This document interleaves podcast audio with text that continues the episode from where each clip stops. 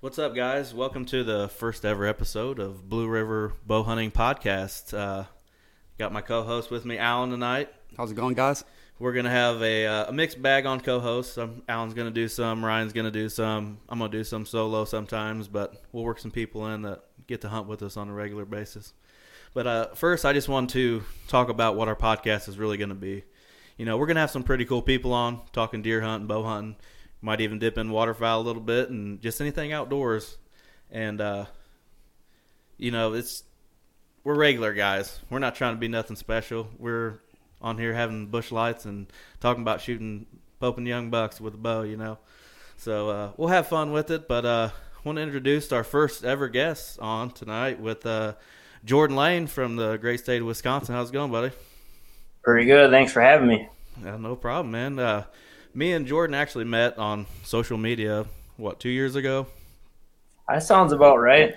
You know, yep. we we talk uh, kind of regularly when we're out deer hunting. We'll text a little bit, see how each other's going. And when I got to go up to Wisconsin last year, he didn't live too far from we were hunting at the same time, and it was just kind of cool to go back and forth with him a little bit. But I bet you're ready for deer season, ain't you? And yeah, I mean every day it's uh, I mean that sun sets on that last day of the season you get a little sad. You kind of just kind of get a little depressed and like, man, it's you know, got to wait like nine months until the season starts again. But I'm sure, as you know, season never really stops. So, and then all the prep work begins, and and uh, here in Wisconsin, we start in just over a month. So, yeah, I'm getting antsy for sure. What's, what's the actual date on that when you guys open up? I think it's September 17th, a Saturday. So, That's awesome. You get to start start uh, that early. We don't get to hunt here in Indiana until October first. Oh, okay. Yeah, it's always been about middle of September for for us here in Wisconsin, and uh, I don't usually do a whole lot of early season, uh, especially that early because it's usually warm, and then you're dealing with bugs and they're not moving very much, and you shoot one and it's 80 degrees, and you got to hurry up and get it dressed and in a cool spot, and so. But the last three years on opening day, there's been a buck walked by one of my stands. And I don't think I can go opening day this year either because I'm in a wedding that day. So uh, I'm pretty sure one will walk right by the stand, just like normal, but and I'll just be sad. But it's all you can do.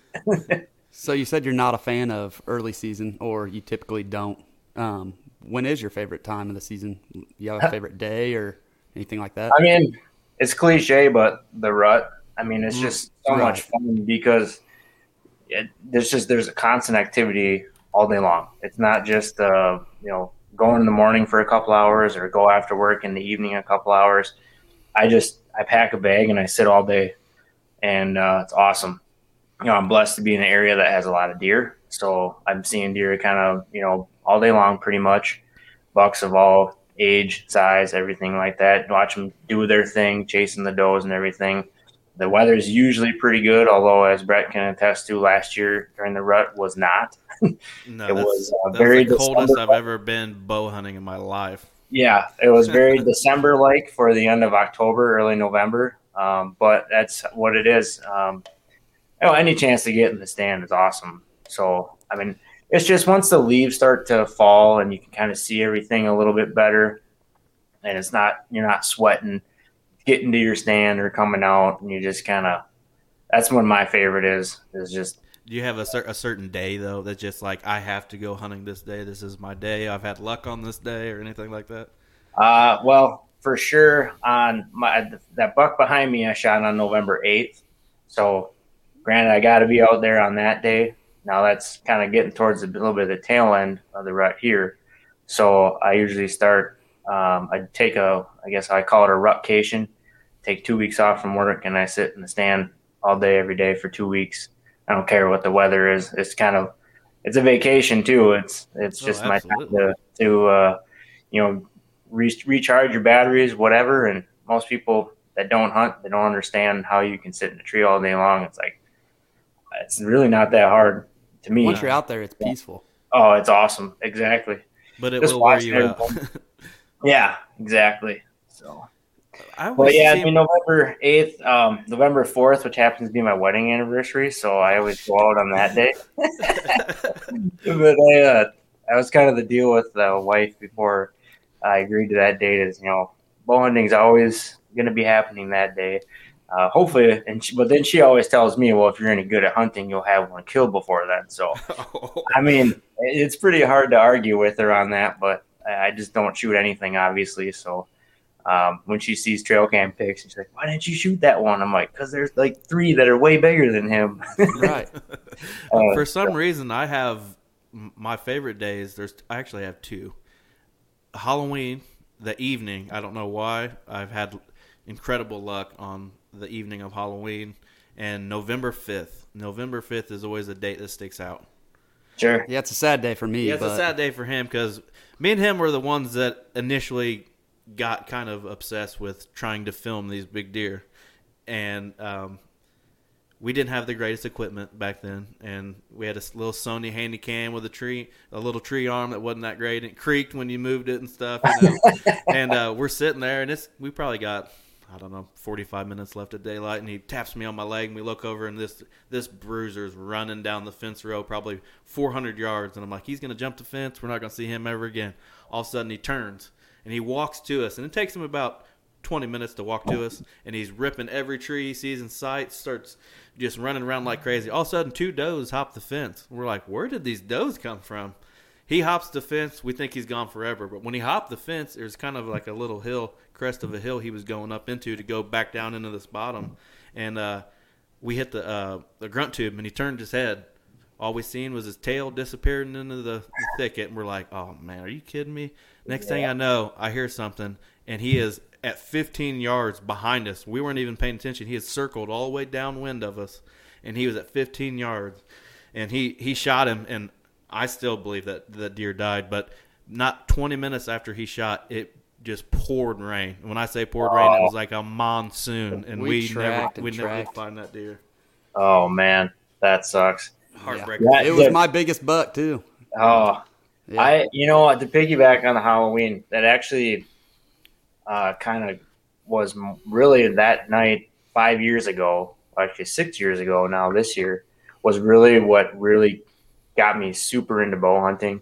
Because most of my life I've just been strictly a gun hunter. I've always had an interest in bow hunting, but where I hunted at was public land about an hour away.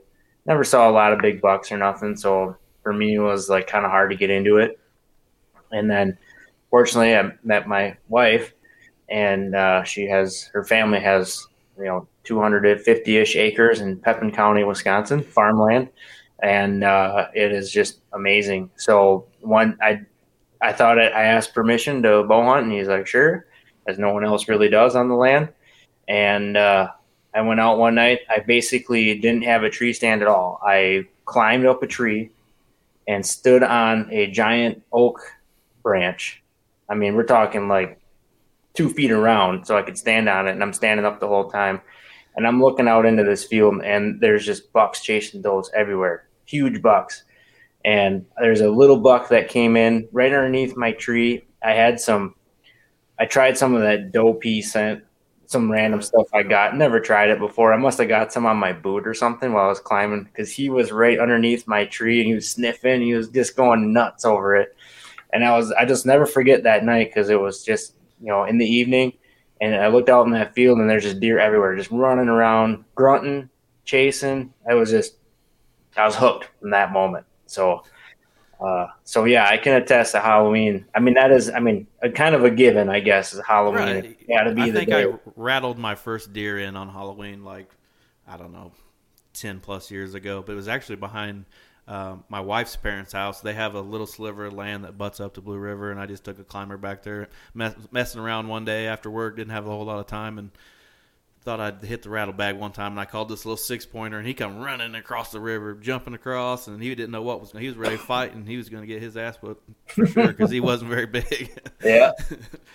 but uh, you know, you talk about Wisconsin a little bit. Um, it just seems like the deer culture up there is just so much different than the rest of the country. I feel like I, I, don't know. I'm not from there, but when I went up there, it was just like I don't know. Everybody was into it. It was like it's just part of it up there.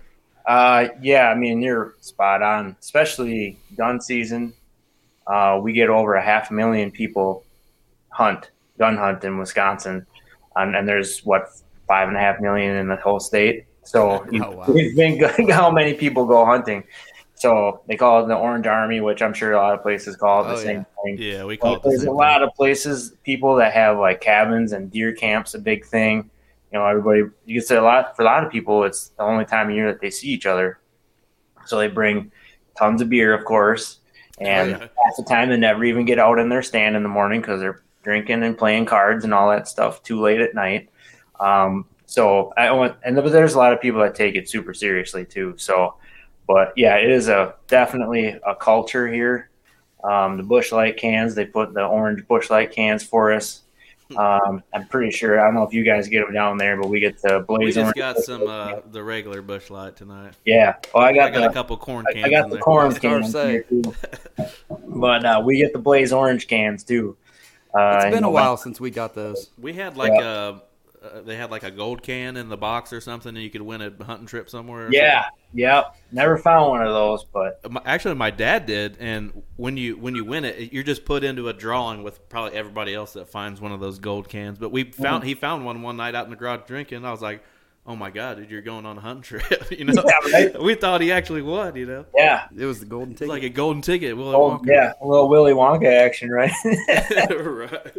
Yeah, no, but it's yeah, it's huge here. It's uh, a huge economic driver too. Um, I mean, a lot of businesses, especially in the northern half of the state, rely on it. Really, that's like their biggest week of the year. Yeah, when I when I came up to uh, Buffalo County, I went to a, local bar to have a, a lunch one day, watching the Packers game before my hunt started the next day, and everybody kind of they knew that I wasn't a regular in there. They knew that I was there for hunting. They're like, "You in you in to bow hunt the rest of the week?" I'm like, "Actually, I am." yeah, How'd you know that? yeah. Well, you could probably tell from your accent too, because you know Probably. most of us have that very Canadian type accent. So uh, yeah, you, you kind of stick out a little bit, but yeah, no, bow hunting's a little. It's kind of gotten crazy here uh, lately. You know, obviously Buffalo County is pretty much one of the top spots in the world for bow hunting, uh, or just really big bucks in general. Um, you know, it's, there's a lot of other places that are kind of starting to become well known too, but you know, Buffalo County, Wisconsin is synonymous for you know Boone and Crockett bucks. So That's exactly Uh, why I picked it. yeah, and you saw what it is. Oh, and, absolutely. and- I mean, here is like I, I wanted to talk about this a little bit, comparing Indiana and Wisconsin. But you know, here we got it's mostly flat. You're gonna have some ravines and stuff, but Oh, yeah. most of the stuff we're hunting is just you know a patch of woods here, a patch of woods there, a, you know a, a fence row in between a set of woods or something like that. And my first morning with the sun coming up with Wisconsin, I was blown away because I felt like I was in the mountains. But I, Yeah. I mean, you just got those bluffs that come off the Mississippi there, and it is it's you have to see it for yourself. You can't even hardly explain it. yeah, that's you know where I hunt that in Pepin County, which is basically the county next to Buffalo County. Uh, it's the same thing, you know, bluffs and hills, and it's just yeah, it's something else. It it that's probably part of the reason too why I'm I'm now obsessed with bow hunting. So I, I, I couldn't imagine uh, having to pull a deer up out of one of those one of those Uh. Those things get rough. Oh, it's it's awful. Um, I'll tell you that firsthand. Um, during gun season, which is usually the only time I shoot does, um, I sit on a basically a hillside, and I usually shoot down. And I tell my in-laws, I'm like, I ain't shooting a doe down there. I ain't dragging a doe. all the way up Not there. even worth It'd. The only thing worth buck. it is about a 200 inch whitetail out of there. Yeah, the buck I shot last year, he I, I shot him down there, and I didn't care to drag him up. That was that's worth it there. Um, you know, two years ago, there my father in law, his one of his best friends hunts, and Brett, I was telling you him about him a little bit the other night, but he's seventy seven years old, still bow hunts with a vertical bow, climbs tree stands like nobody's business, but he shot a real nice twelve pointer on the land, and I helped drag him out, and that thing was 225 pounds field dressed. But Wow. we we we drug him up the hill before we field dressed him because he didn't want to field dress it because he didn't want to ruin anything for me. and and uh, we literally had to get a four wheeler with like made like some pulley system to get it up some of these spots because there was three of us and it was just too hard because it's too steep in some spots. But yeah, but bluff country, man, the just somehow it just creates giant bucks. So that uh, that the buck that I killed in Wisconsin uh, last year, I was actually eating my uh, sandwich that I packed up for my lunch for the day, and I just happened to look down in into the bottom, and they say w- once the sun starts hitting that bottom, a lot of the deer will move up. Yep. I don't. I, I've never hunted that. That's just what they were telling me. So I was kind of trying to pay attention down there. It was a, a long ways down there, and I saw my buck, and I actually hit a grunt tube a couple times, and he turned, and it took him 45 minutes to get up that bluff. Oh and yeah. he was right up on top of me and uh, about 45, 50 yards, and I decided that I wasn't going to shoot that far. And he went into a thicket, and right there, about an hour left of daylight, he come roaming right back out of the thicket and walked right past me. Yep. No. But that bluff stuff is crazy. I mean, Yeah. the guy said if if I, my deer would have made it down any further, it'd have taken us about eight hours to get it out. Oh, I believe it. I believe it. Yeah, it's uh, it makes uh, scouting kind of tough during the off season, especially in the win- in the summer months. You don't want to die from uh, sweating so bad or The mosquitoes. dehydration or whatever. But I don't typically do a ton of scouting in the summer, anyways. Mhm. I kind of just rely on my cell cams for that. So, um, but when you're doing your trail or your uh, tree stand stuff and food plots, yeah, it's. I got some stands way down in the bottom, and I don't ever go there until the rut because it's just a pain to get down there, and you're gonna have to stay down there all day because climbing that it takes you have to stop about three four times to take your catch your breath. Speaking of food plots, what kind of stuff do you do? What kind of plots do you put in? Um, I don't really dabble in it a whole lot until the last couple of years because we've got a lot of ag land where I'm at. So there's tons of corns and beans, uh, corns, corn and beans, and then um, there's some hay fields, but it's more grass. So I did a little corner piece. I actually uh, put uh, some clover chicory mix in. Um, you know, I did it last year. I, didn't like how it turned out last year, but then this year it came up and it was just beautiful. So I would say that for anyone who does a clover chicory mix, if like at first you're really disappointed in how it looks, just wait till next season. It'll be completely different. You won't have to do anything. But they've been hammering that hard so far this season. Um, now I just tried something new.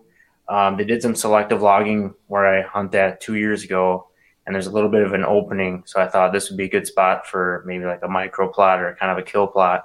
So I uh, I mowed that down uh, with the weed whacker. 'cause I can't really get anything back there. Then I sprayed it to kill everything. Um, then I turned it up and then uh, sprayed it again. And then I planted it with uh, it's called uh, Boss Brew from Domain Outdoors. It's just a mix of a whole bunch of fall type plants, radishes, turnips, all that kind of stuff. Um, specifically a fall blend, and I'm hoping that it's ready, you know, close to rut. So we'll see how it turns out. Um, first time ever trying something like that. Um, I wanted to do two other ones this year, but obviously having uh, newborn twins, uh, that came decided to come into the world uh, about five weeks early. Uh, kind of put a kibosh on that plan, but um, I was able, happy to get the one in. Let's put it that way. So Yeah. if it works out well, I'm certainly going to try it again next year. So We might have to uh, rename this podcast to the the Dad's Drinking Beer Talking About Deer Hunting podcast. Because uh. I got a four year old, he's got a Eight month old? eight month old, and you got I'm telling twins. Twin boys, uh, seven weeks old yesterday. So That's awesome. um, yeah, four weeks of their life in the uh, NICU down in Rochester, Minnesota. But uh, they're rock stars there. So they've been home and kicking kicking butt and growing like weeds and and uh, can't wait till they get older so I can start taking them with me. I bet. and That'd be awesome. I'm them all that excited kind for of stuff. too. You uh, you broke up a little bit there. I think your internet connection might be a little off. What'd you say? You say they have to get, be flown to a hospital? Yeah, the uh, uh, my wife's water broke, and uh, we had the hospital here in Eau Claire is a pretty nice hospital, but they don't deliver uh, any babies under 34 weeks. My wife was like 31 weeks in two days, so they're like, we got to take you to you know one of three hospitals, and then we chose Rochester just because of proximity and we just know it's one of the best hospitals in the world. and they flew her by helicopter um, down there. And I tease her because I'm really big into aviation, mm-hmm. and I kind of hope my boys like it too. And so I'm like, they just wanted a helicopter ride, so right. that's what they wanted to do. So they came down. She flew down there, and then uh, about 36 hours later, they they were born. So that sounds like a scary situation, buddy. Yeah, you know, it all happened so fast that I don't think I had a whole lot of time to get too scared. Let's put it that way. Just to so, process. they it. came out and they were healthy, and like I said, they they were expecting that they would be there for six weeks, and they were there for barely four. So nice. we got to bring them home early. But. So you know, you're talking about getting your boys into uh, hunting and aviation and stuff. How did you get started hunting? Did your dad show you, or how? Yeah, you, gotcha. Yeah, my dad did. Um, when I was younger, luckily we were able to hunt on the neighbor's land uh, before he sold it, which was some good private land. So it was kind of got me into it, and I really enjoyed, um, you know, just being out there with him and and seeing the deer and everything like that and he always sat with me for the first, you know, probably three, four years that I hunted. Um, now at the time in Wisconsin, you couldn't hunt until you were 12. Um, so, and there wasn't a youth hunt or anything, but my first buck that I shot with a 44 caliber ri- rifle, which is a hand me down from my mom's dad, uh, was a little spike buck. So that was pretty exciting. Now these days I look at that and I don't even blink an eye like get out of here. right. So, so you, you guys did, somewhere, right? did you guys have like a hunting camp like you were kind of talking no, about? We don't, which is, you know, I hear a lot of my friends have it and even some of my buddies that have a, you know, bow hunting, they they do a big lease and they have a big camp. So I kind of miss out on that part. Um, but I hear a lot of stories about it and I kind of miss it. Like I'd love to be a part of it, but it's okay. Um, you know, I just it's just kind of me now. My dad kind of gun hunts still, but not really. Um, so he just goes and shoots whatever he can because he wants one deer for some venison. So, right. Uh, but yeah, my dad got me into it, and uh, and that's kind of took off from there. And like I said, when I tried that bow hunting for the first time, I was that that one fateful October Halloween night. rest is history. hooked. Rest is history. Yep. So actually, it was. It, I would. I say it was close to Halloween. I don't think it was quite Halloween. Um, how I really fell in love with bow hunting. Um, I was sitting on the edge of uh, alfalfa field with corn standing still behind me, and I saw like 15 deer that morning, and I was all jacked up and. Uh, my dad was telling me keep looking in the corner across from me. It's like 400 yards or so. They keep coming out of that standing corn from the the the uh, 80 acres across from that. I'm like, all right, I'll keep an eye on it. Next time I look up, and the bachelor group's coming right at me. I mean, we got three bucks that I'd probably at the time I would have shot all three. Now I'm doing what I do now. I'd probably only shot one of them, but they were huge. So they come through the field and you hop the fence, and I didn't get a shot. It was too far. So we went back that evening. I sat on one corner of the field, and he sits on the other corner of the field.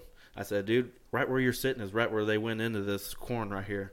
We had back then we had the walkie talkies. You know, you push the button yep. and talk yep. into it, and then put it back to, to your side so yep. it's not loud. You know, and uh, he was over it. He couldn't see the sights on his pen anymore, which I still had some light left. I mean, I, legally, I still had some light left, and yeah. uh, he hit me on that walkie talkie. And when I looked down to talking to the walkie-talkie, I looked underneath my stand, and underneath my stand, in the standing corn, is the one buck that I'm talking about that I would have shot. And he's just eating corn, has no idea I'm there. I definitely didn't have any idea he was there, and he's almost directly underneath me. So I get turned around, get my bow, go to pull back on my bow, and he hits the call button on the walkie-talkies. I'm like, oh my god! So the deer looks up, and I and I look up down the alfalfa field. He's already out of his stand, walking down to me, and that I tried to take a shot. I don't think I hit anything. I never did find the arrow, probably because it's about twelve inches deep in the mud. Yeah, right. but I don't think I killed him. But he was a giant, and I just fell in love with bow hunting after that because it was such a yep. challenge to me. You know, I wanted to, I want to get that big buck with the bow. You know. Oh yeah, and kind of your point with uh, the challenge of bow hunting. That's just kind of the other thing that really drew me into the sport. Is just there's so much more that goes into it. And you know, so many people with gun season, they go sit in their fancy little shacks that got heat in it, and some of them have freaking TVs in it and all that crap. Like it's just, right. it's kind of like it's not even very fun. Like I, ref, I always open air stand is how I've always hunted. So, but like the challenge of bow hunting is just the other big thing that draws me to it. I mean, you have to be, you know, I don't usually take anything over 40 yards for a shot. I practice to 50, but I mean, I really don't want to. Um, it'd have to be kind of a perfect scenario to shoot 50. Um, but and then in with us with gun season being so late, it always is the first, the week of Thanksgiving, so the rut's over. You know, you just don't get to experience you know when they're in during the rut and the activity that they do. So just the whole experience of that too is a, is a huge draw for me. But it's so much more satisfying to shoot a buck with a bow because it takes so much more patience and practice and preparation and everything. So um, you know, taking 300 yard shots across the field when you haven't picked up your rifle all all year since last gun season ended, and then you pick it up and you shoot one. I mean, it's nice, but I mean, is it how fulfilling is it? I guess you know. Yeah, so, it's not a challenge at that point, right? And bow, I mean, most bow hunters can tell you the same thing. It's just like it's a year-round thing for to be oh, yeah. for the season. So I'm even uh, bow hunting turkeys now. yeah, that's something I haven't gotten into yet. I also stick with the gun. I, turkey hunting is fun, but man, with a bow, oh, I don't know. Yeah. I, will I'll give you credit for trying that, but uh, I'm going to keep trying it until I get it done because it's kind of like a bucket list thing for me. I don't have a yeah. full body turkey mount here in my man cave. I have some fans that I've I've, killed, I've been pretty lucky when it comes to turkey hunting, but I want a full body mount of a bird I shot with the bow. Yep. Somewhere awesome. in the man cave. For sure. So, uh, like your setups, do you guys do lock-ons, ladder stands, climbers? How do you normally approach the season? I do lock-ons. Um, being private land, uh, feel pretty comfortable with doing that, and uh, I just use uh, you know little ladder or um, like three-piece climber or um, ladder pieces to climb up on, and I usually leave them up actually year-round. I'll go check the straps a couple times a year, um, just because I have I think about ten or twelve stands up right now. So uh, it's kind of a pain to take them down and put them back up. So I just leave them there. Um, but I have a climber too. Um, that's for if I'm hunting in a spot, um, you know, one of my permanent stands, and the patterns just happen to change. And just gives me a way to quick, you know, the next day or something, get somewhere different. Um, but I don't typically use it. But um, I do have a climber. No ladder stands yet. Uh, probably will uh, as my boys get older. So it's something easier for them to get into and sit with me and get a two man. Um, but uh, I know a lot of people love ladder stands, but for me, ladder stands just feel more like a gun hunting thing than a bow hunting thing. So right. yeah, I got I got Alan kind of hooked here on our uh, with the lock-ons and the climbing sticks. It's just so nice to be able to walk in to your setup quiet, get into your setup quiet. You're not banging yeah. your stand on the tree or you know anything like that. And it's just become almost a normal for us to hang double sets now because we want to go in, we want to film. You know. Yeah. And, oh, for sure.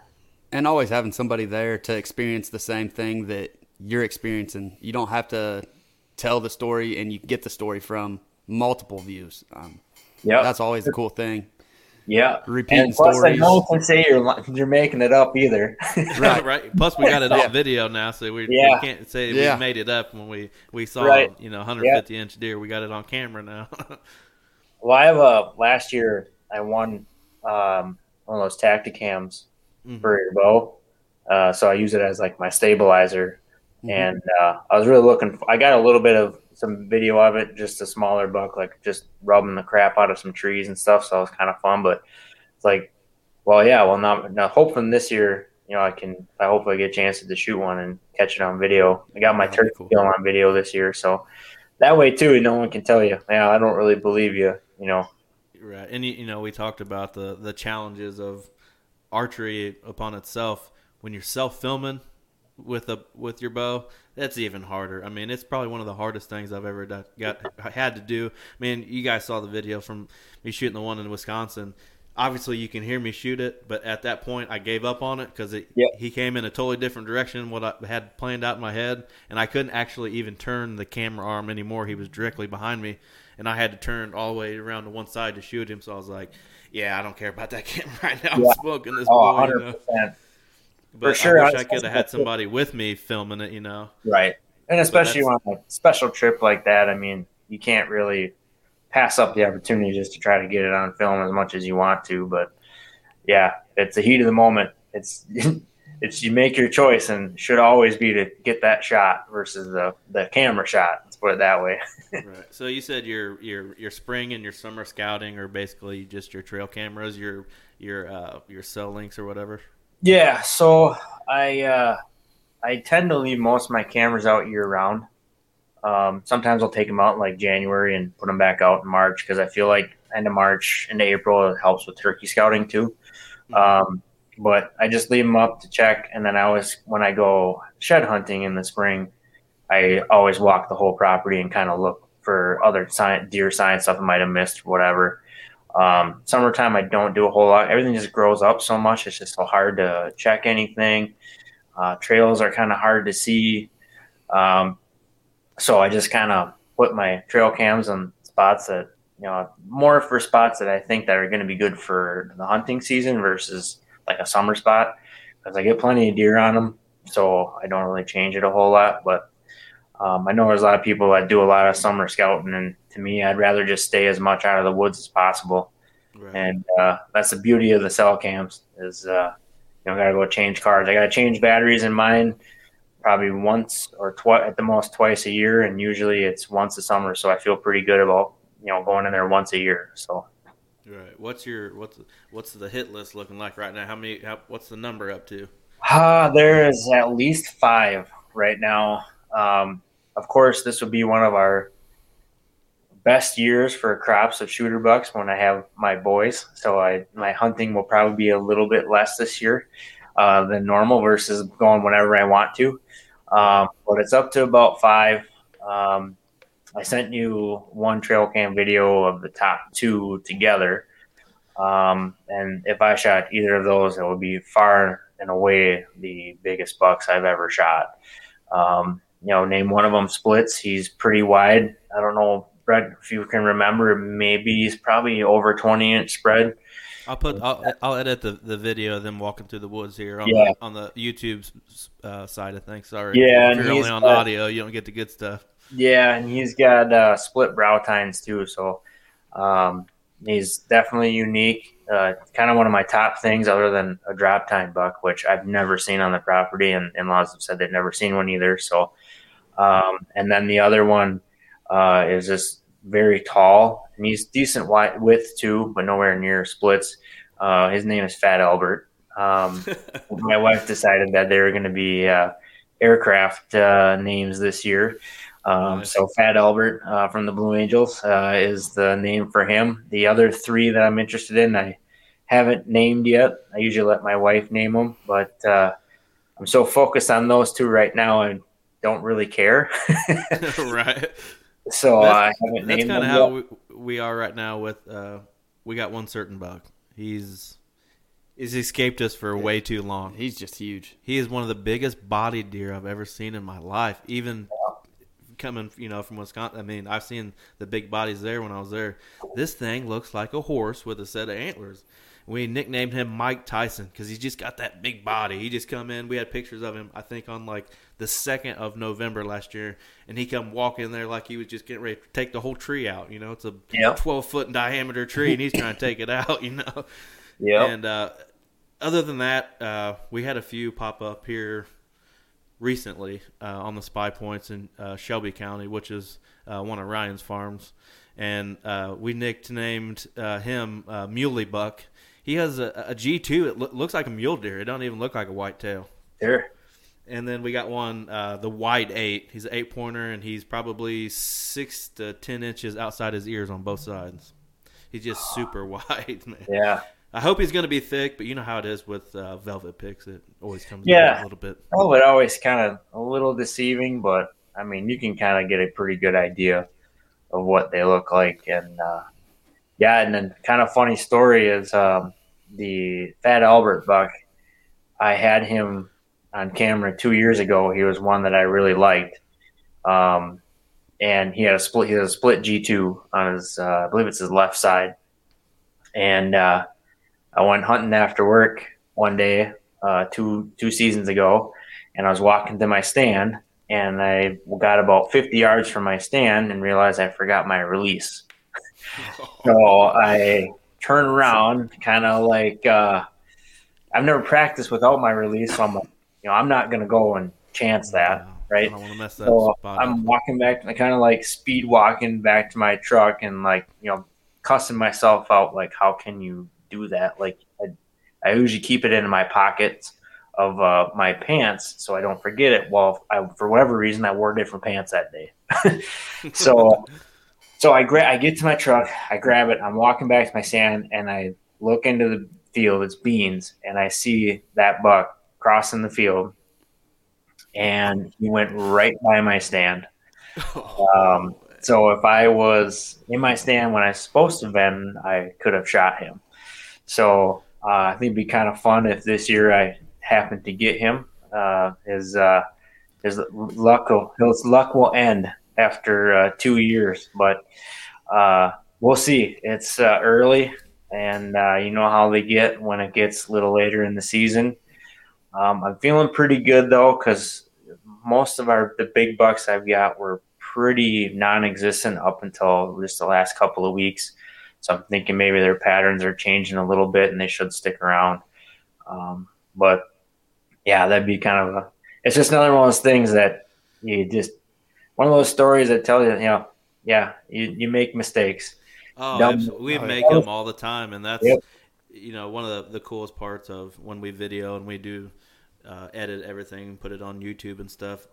I, I want to show you how I messed up. I want to show you how I succeeded. So, yep. like in turkey season, when I missed the the bird in uh, Missouri, I was heartbroken because I missed the bird and it was my last day there. But I'm gonna show you where I'm gonna screw up. I'm a regular guy. I ain't nobody. Yep. I'm just showing. I just want to show you my adventures along the way. Is all we want to do. You know, we're just having fun with it. You know, I've had people ask me at work they don't quite understand it. Most of them are the, from the city, you know, and they're like, "Well, you trying to have your own hunting show?" I'm like, "No, I'm not trying to have my own hunting show. I'm just having fun with the passion side of, you know, this is why we do this YouTube and podcasts and you know social media. We ha- it's all out of passion. We're just having fun with it. We ain't oh. trying to be nobody famous. You know what I mean? Hundred percent. And like we talked before, like this is just fun because we're just average hunters. You know, we're regular guys. We're we're you know, and for lack of a better word, we're nobodies in the hunting world. But we're just like most people who are probably going to listen to this is just your average, but so it's relatable. Right. So just trying to connect with people. Yeah, you know, get their story and their point of view from you know all around the world. That's kind of cool. Exactly, and like to me, I don't like to watch any hunting shows because to me they just feel so scripted and canned. a lot of it is. And, you know, and they like just, watching it, but yeah, and they you know, and they always tend to seem like they're kind of talking down to you, like you don't know what you're mm-hmm. doing. And I certainly am not someone that sit here and say I know what I'm doing because I'm always constantly learning. And I've got a good friend of mine who I ask a lot of questions to, who's been hunting forever. So I mean, I. I'm not afraid to give like advice, but I always tell that little disclaimer, like I haven't been doing this for very long, so if it doesn't work, don't blame me. you know, that's a, another reason I wanted to have you on. I, you know, you're a regular guy just like me, and I wanted to pick your brain. You're from a yep. different part of the country that maybe not do it the same way as they do it somewhere else. You know. I like to get those different kind of type of views, and, and that kind of leads me into my next question. Uh, is there anywhere that kind of got a bucket list or a state you want to visit and just tr- try a new state out? Um, you know, I've I've thought about it sometimes, and you know, I, I'm so it's hard because I'm so fortunate to hunt where I'm at, and I have a lot of very large bucks where I'm at, so it's difficult to ever want to leave when I know that I have, you know, for lack of better words, you know, kind of world class bucks where I'm at. So it's hard to want to go somewhere, but there are a lot of places. Um, I know Indiana and Ohio are really starting to kind of blow up as as places that have are known for large bucks. So I certainly wouldn't uh, you know decline a request to go hunt there. Uh, Iowa, uh, Kansas, um, maybe other ones that I would think about. Um, I think though before I would maybe get too hard into it, is I might want to go to Colorado for an elk hunt just oh, to yeah.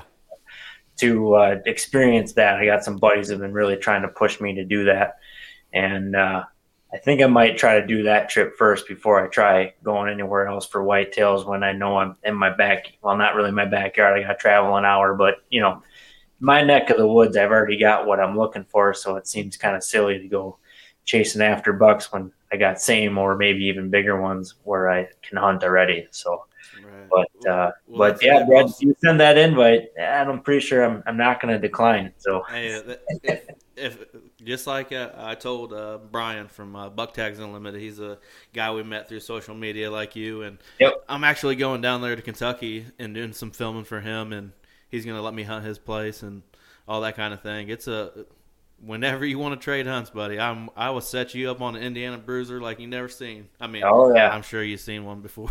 Oh yeah, yeah. it's tougher for me because uh, my it's my father-in-law's land, and he's pretty well, pretty tight about it. But uh, know, I think he would open up the idea of at least letting you come on there to uh, film and stuff. Oh, so that would I, that would be um, legendary. Show him the yeah. podcast and show him I'm just yeah. a cool regular beer drinking guy like you. Yeah, Oh yeah, no, he's a pretty cool guy. So I think he would probably be more open to that uh, kind of thing. So um, we could even do something like uh, I could come up and you know we could go hit a public spot somewhere, go deep somewhere, and just kind of oh, yeah. hang out and see what happens. You never know what's going to happen. You know. Yep. I mean? There's some public land close to where I hunt at that has actually what's kind of fun about it is it's on the Mississippi River, and to get to this public spot, you have to take a boat.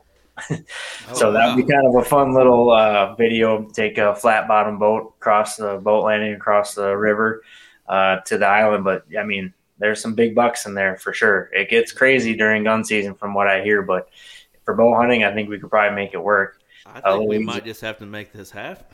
Yeah, no, I figured that that'd be fun. Bring so. him down for a Indiana hunt and yeah, go up there and you know what's uh what's too late as far as like deer hunting? When does your deer hunting stop? When you're when are you over it? If you're over it, if you for, for me personally, or yeah, just for you. Like, is there a certain point of the season that no. you stop, or is it just I go until I get mine? I, you know, after basically up until you know gun season, which ends usually the last just before November ends. Um, I'll do a little bit of late season bow hunting, but I don't do a whole lot because by then it gets really cold. oh, I can't. well, it's a little harder to sit in there, and then you know it depends on how many what the crop situation's like. If we got some standing beans or anything left, mm-hmm. uh, corn or something, you know, I, I don't have a whole lot of field edge stands just because they're not usually ideal for the rut. So um, I don't do a lot of late season, but I will. Um, in the county I'm at, we can actually hunt through the end of uh, January.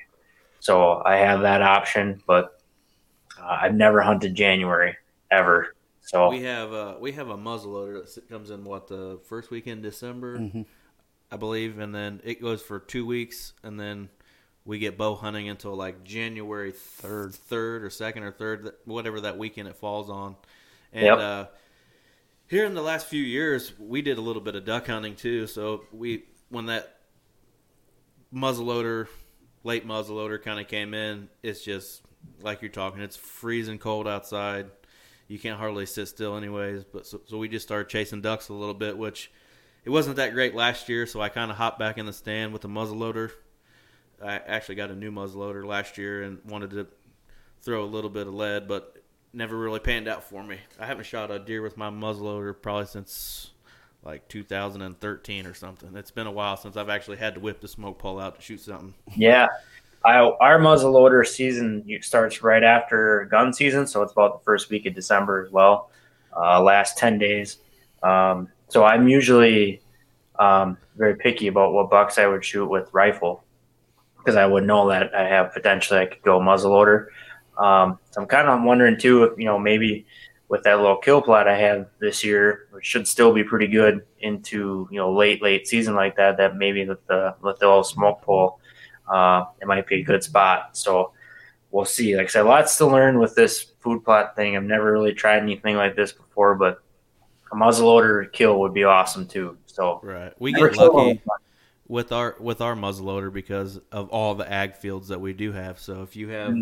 corn, you know they're hitting those fields hard, trying to pack yep. that weight back on after running it all off and during the rut and chasing around and all that. But uh, corn is such a big thing here. Like if if you have a cornfield, they're gonna eat every last drop in that thing till it's gone. They're gonna move on to the next one.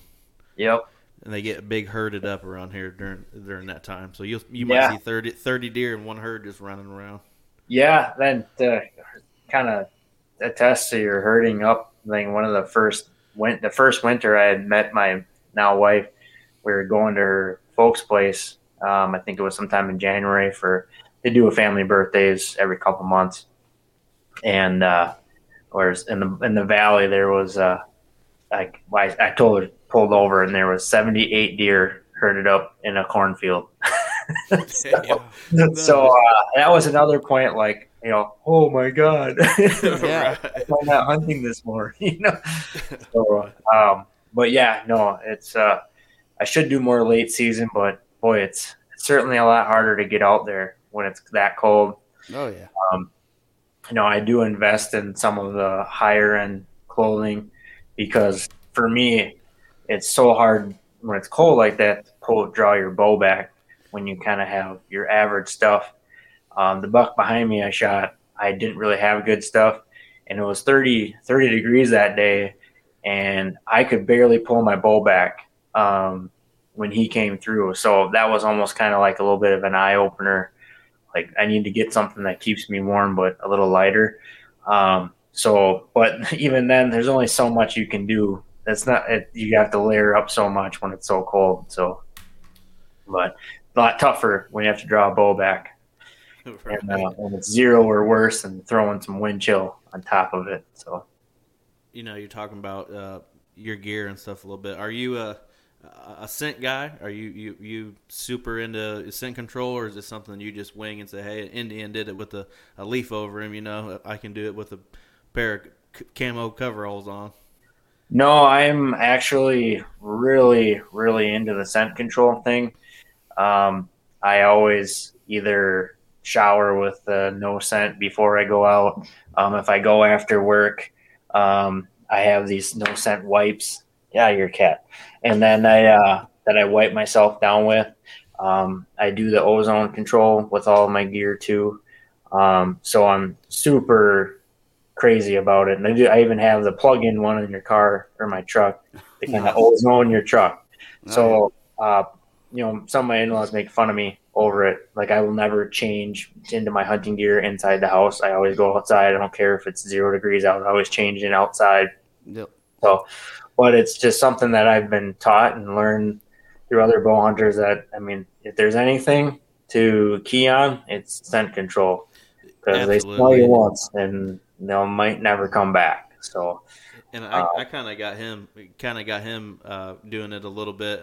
I'm a, I'm a Nazi when it comes to that stuff. Him and Ryan both look at me like I'm an idiot when we're getting out of the truck. I got, you know, my ScentLok bag inside another bag with, you know, make sure you hit the the foam, the foam when we get up in the stand, and the wipes. And hold on, let me spray you off real quick before we take this walk, you know, kind of thing. Yeah, no, and but you know what though, like it's so important you, you just it, it's like I said before, it's just one of those things that you can't take for granted or take lightly. Yeah, don't overlook that. No, no, and then you know, you know, to kind of point, I do the same for gun season, although it's maybe not as important because you're generally not getting as close. But you know, my people that I hunt with, they don't really care about scent control, but I generally see way more deer than them too. So I got him at some point. So, um, you know, they make fun of me, but you know, how crazy I get about it. But yeah, I, I get made fun of quite a bit. Our, uh, my uh, neighbor Adam, he hunts with a little bit. That's I took his uh, one of his boys last year on the youth hunt was which I got uh, my first kill on camera. But he makes fun of me all the time. He's like, "Man, I don't mess with none of that." And he he's got a wall that's more impressive than mine. But I am super into the scent. I'm like you. I got the ozone and all that kind of stuff, and I even have the uh, my ScentLok suit is a carbon. You know, throw it in the dryer to activate it and all that. Yep. So do you have a do you ozone in the tree too, or do you just ozone before you go out there? A guy that I used to deer hunt a little bit with, not, probably not too much anymore, but uh, he had the ozonics, and yep. you know I've done some research on those.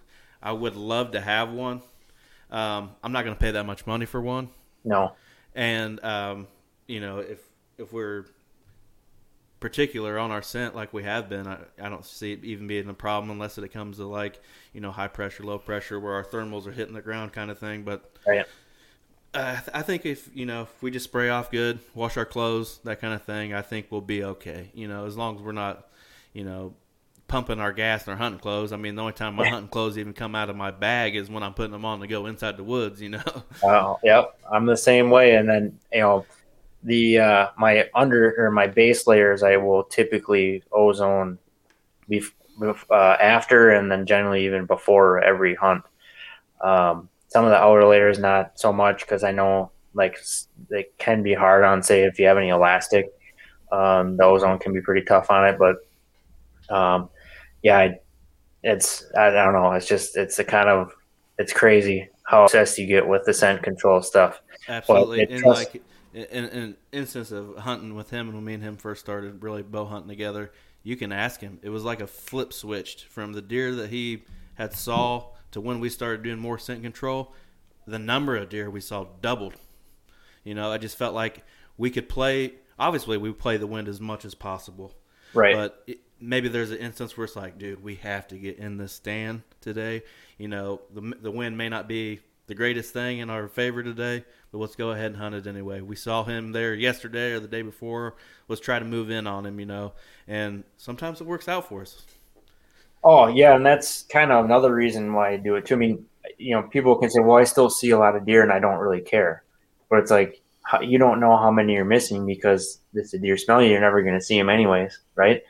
Um, right. But to your point too, like I'm so confident in my scent control that if the wind isn't right, but I think I know where he's going to be, I'm going to sit in that stand anyways. I know some people will say that that's crazy because I know you can't completely eliminate your scent, but if you're super diligent on it, I, I don't mind taking that risk, especially you know during the rut and stuff. We just it just gives you a little bit of confidence, or if you want to call it that, that um, you know you just keep your your scent under control, and you can kind of sit wherever you want. Um, you know, like you said, try to play the wind, but sometimes you just you, you got to be really aggressive, and sometimes it pays off. So you can never do it without scent control. Let's put it that way.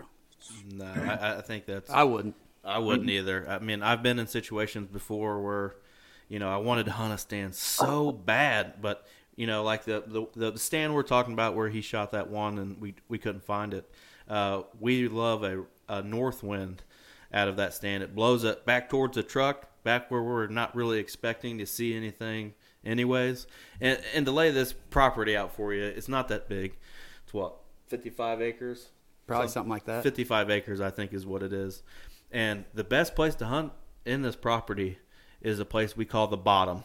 So you have to go basically through the whole entire property because it's kind of narrow down across the creek into this bottom and it's money it's it's really nice down there but they're we, coming through there we don't like hunting it because we don't like to walk the whole freaking property into the back of it because we're right. pushing everything that we want to hunt that we we know where they're bed for the most part anyways but right. we don't want to push those deer out because we we're trying to catch them in transition of where we're set up we're set up in a corner of an ag field and it's just a little hay, yeah hayfield and and one side's either corn or beans. I believe it's beans this year. Yeah.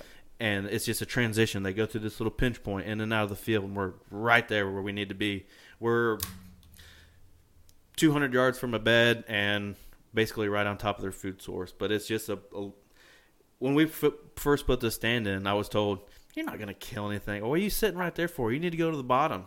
I'm like, dude, I've been hunting this place for a long time. I know where I need to be we've shot three deer out of 130 inches out of this stand. Well, the first year we listened to everybody and we we just sat where the stand was and left it, and then we started seeing a lot of them move through this one corner, and I was like, Brett, we need to put some stands over there, and he was like, ah, let's be patient, and we waited it out or whatever, and it just kept seeming like they were just coming there. So finally, he was like, let's do it, let's put a stand there. So we went and got some stands and threw them up there, and we've had nothing but success from that set. Yeah.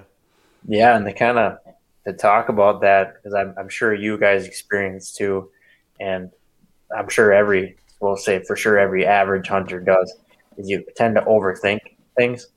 Um, you know, what stand do I need to sit in? What right. should I sit in? And you get so focused on it, and it's like try to be patient, and uh, it's just so hard sometimes because you just don't know, and there's so many variables, and you always second guess yourself and that's the only one downfall of the uh, cell cams is it'll definitely tell you if you sat in the wrong stand that oh, day. Yeah. oh, absolutely. uh, which is okay. I mean, it, it's part of hunting. I, I don't yeah, get oh, yeah. I don't get bothered by it. It's just it's just like you know. It, it, I mean, honestly, you can you can do everything in the book. Like this is this is the wind, this is the weather, this is the stand you're going to be in, and then they show up at the stand that makes no sense whatsoever. The wind's at their back or something like that. And it's, you know, for the bluffs where I hunt that too, it's always hard because that wind just swirls all the time. Absolutely. So, um, you know, you can sit in a spot and the wind's there, but you'll never feel it from that direction. It come from behind you, and you're like, well, what the heck? This is just, it's a totally different animal with that too. But um, I'm sure you guys get it too, where you just feel like you overthink so hard. Oh yeah it's you try to tell yourself to simplify it, but it's so hard to do that too because you just got to go have fun with it. You can't you can't yeah. think about it too much. I think about it too much. I'm the guy yeah. that thinks about. It. I'm the one laying in bed at one o'clock in the morning, wide awake, because all I can think about is this deer on my camera that I had two days ago. You know what I mean?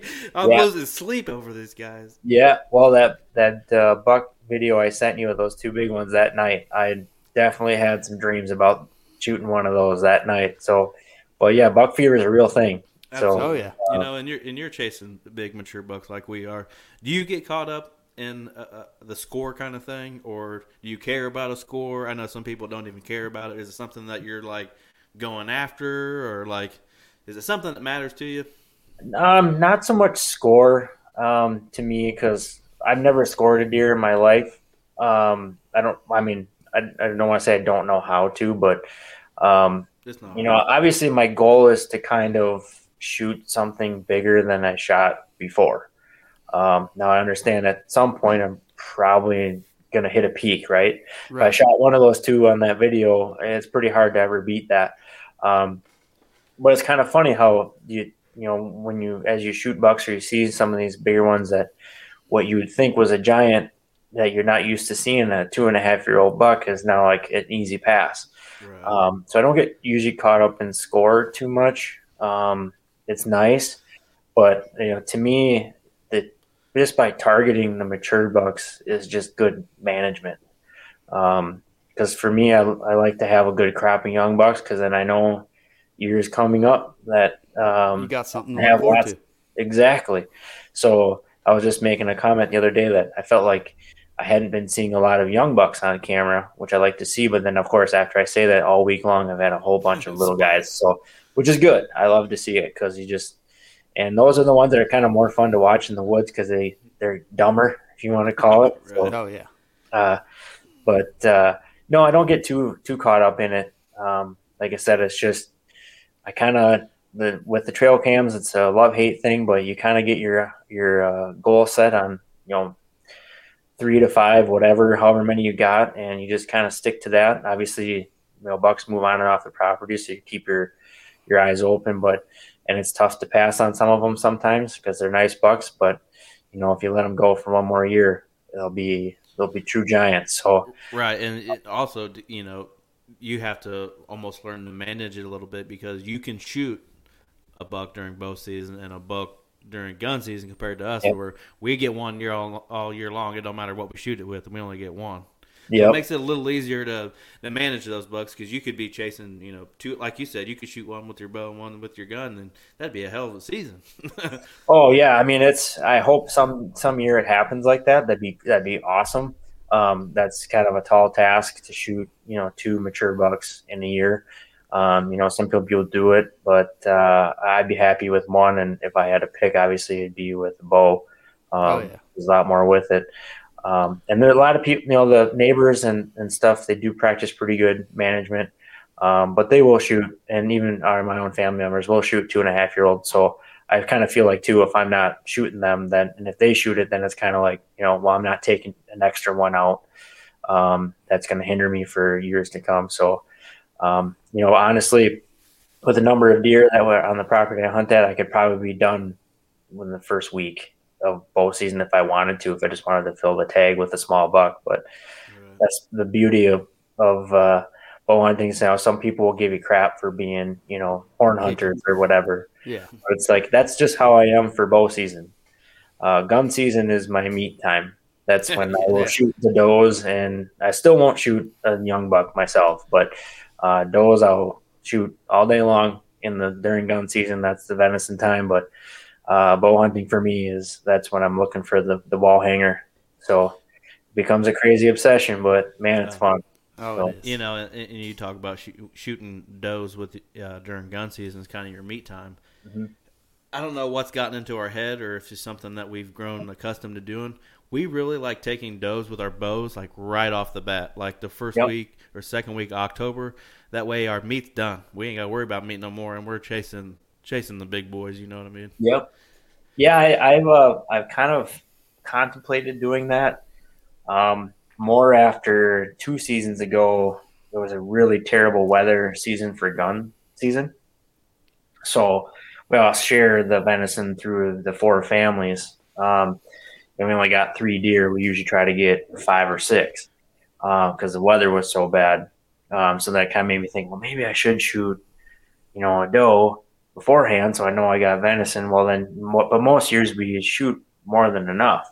You know, we kind of yeah. have stopped because it's like, well, we have more than enough.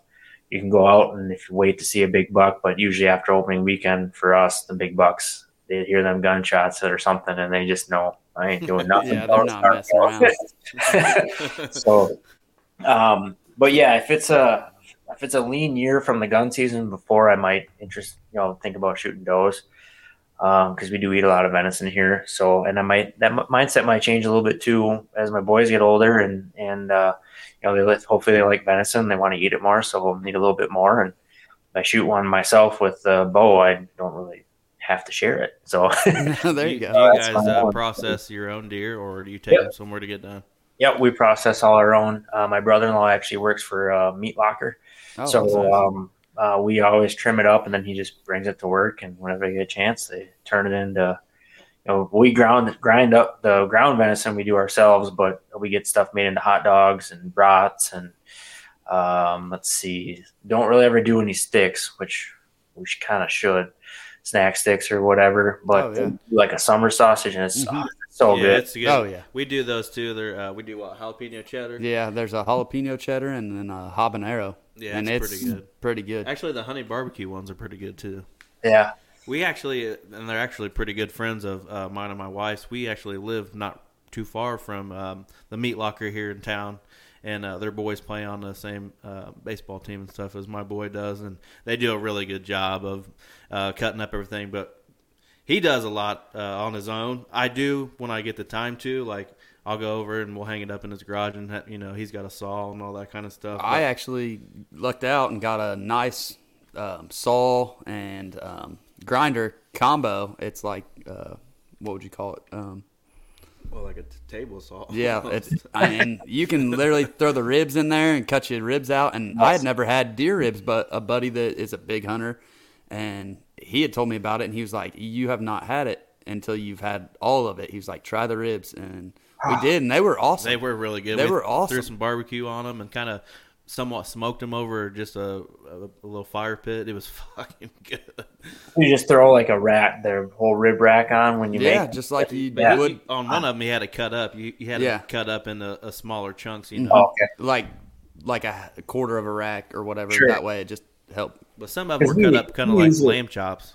Mm-hmm. Yeah, because we usually like cut in between the ribs, but Oh, yeah, yeah, that'd be nice to to try that. Just kind of leave really it on there, cut it out, and just yeah, that'd be that's. so, are you are you a big cooking guy when it comes to venison? Are you kind of just a simple burger kind of guy, or do you do like to do roasts and steaks and stuff? Um, I like the little steak medallions. Uh, it's oh, kind of yeah. like my favorite.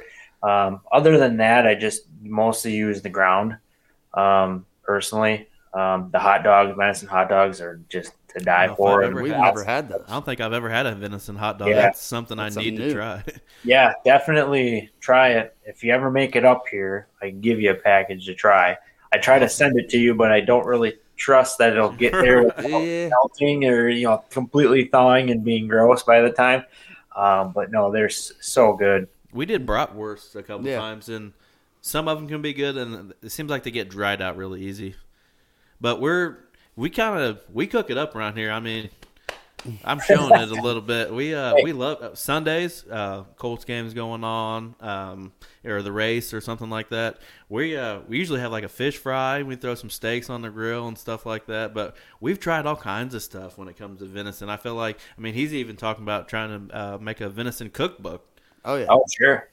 We've seen just a couple things and different things. We tried. Uh, I have a twin brother, as I said. Yeah. And uh, he he's been a cook for most of his professional career or whatever, and he was like, "What do you want for dinner one night?" And I was like, "I don't know." He was like, "Well, we got plenty of deer," and I was like, "Okay, what do you want to make? Steak? What?" And he was like, "I was like hamburger helper." He said, "I'm thinking about making some venison Manhattans." So we tried that, and it turned out killer. we, really I good. mean, it was awesome. And we've just done, you know, the normal stuff, tacos, yeah. fajitas, stuff like that. But yeah, we just started branching out, trying different things, and the venison. Uh, I mean, Manhattan's were yeah, those are, were awesome. It's such a lean meat, like it oh, just, yeah. it just it's the, one of the best meats for you. I was like basically no fat in it, and so I mean I would eat venison over anything. Oh yeah, my favorite you know red meat uh, to have. Um, you know, I love chicken and fish, but if I can have venison, I'll take it over beef or pork or mm-hmm. anything any day of the week. I don't. I mean, throw it in anything. I'll eat venison all the time. So we just gotten a knack on the on the fish fry thing. Uh, we would go to Kroger and he'd get some perch, and some people bring over some crappie. And we just recently had a, a ton of walleye from a bachelor bachelor trip. But uh, the fish thing is, I don't know, it's just really easy. You know, we're out there, got a big table set up, watching the game, deep frying. You know, just having a good time. You know usually talking about deer hunting. yeah. Well, you know, in Wisconsin, fish fries on Fridays are a staple. Oh, I'm sure. Fish fry, fish fry Fridays with old fashions. It's just like a Wisconsin oh, man, tradition. Sounds good. So it's uh, anywhere. There's a lot of places. It's a Friday thing. It's a fish fry.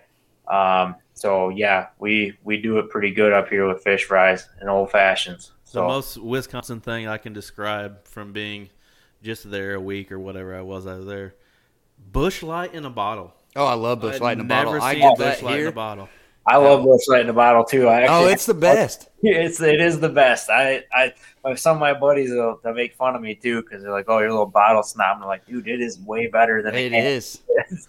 so I try to get bottles all the time, but yeah, now Busch Light bottles, man. All, I was all, actually a, a Miller Lite guy for a long time, and too. then um, my best friend as a kid, and it's actually Brett's cousin he met me at the bar one night and was like, "You want a beer?" And I was like, "Yeah, sure." He's like, "What are you drinking?" I was like, "Miller Lite." He was like, "Try this," and I was like, "What?"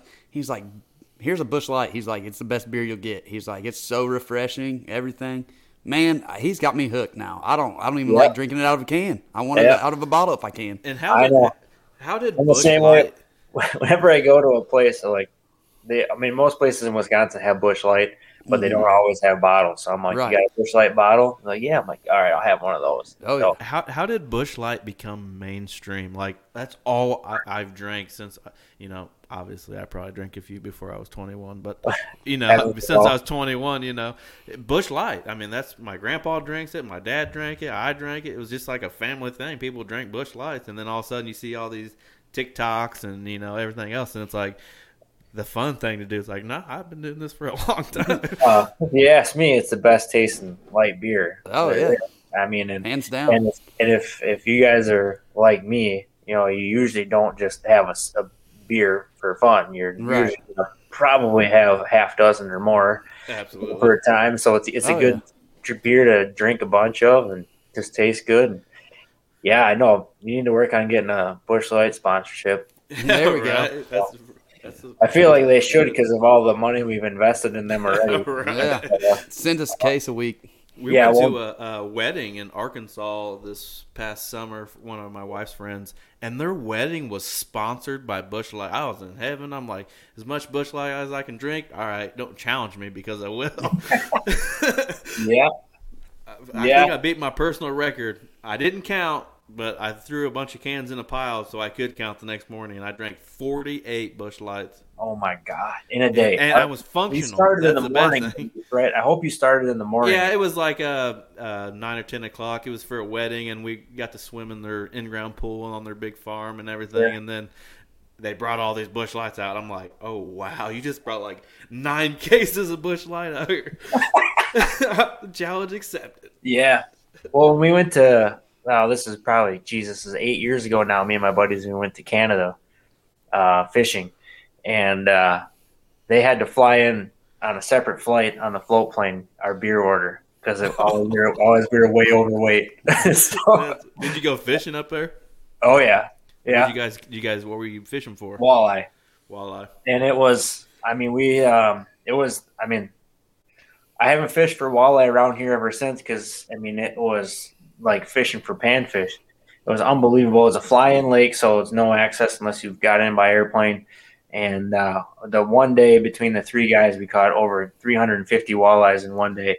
Wow! Um, we, and we fished about 14 hours, and we even had a shore lunch and everything. And it was just, and it was hardly anything under 15 inches. Uh, the biggest one I caught was 29 and three quarters. So, dang, wow. Um, yeah, I uh, we definitely want to go back at some point, but uh, pretty hard to walleye fish anywhere else when you go there and you.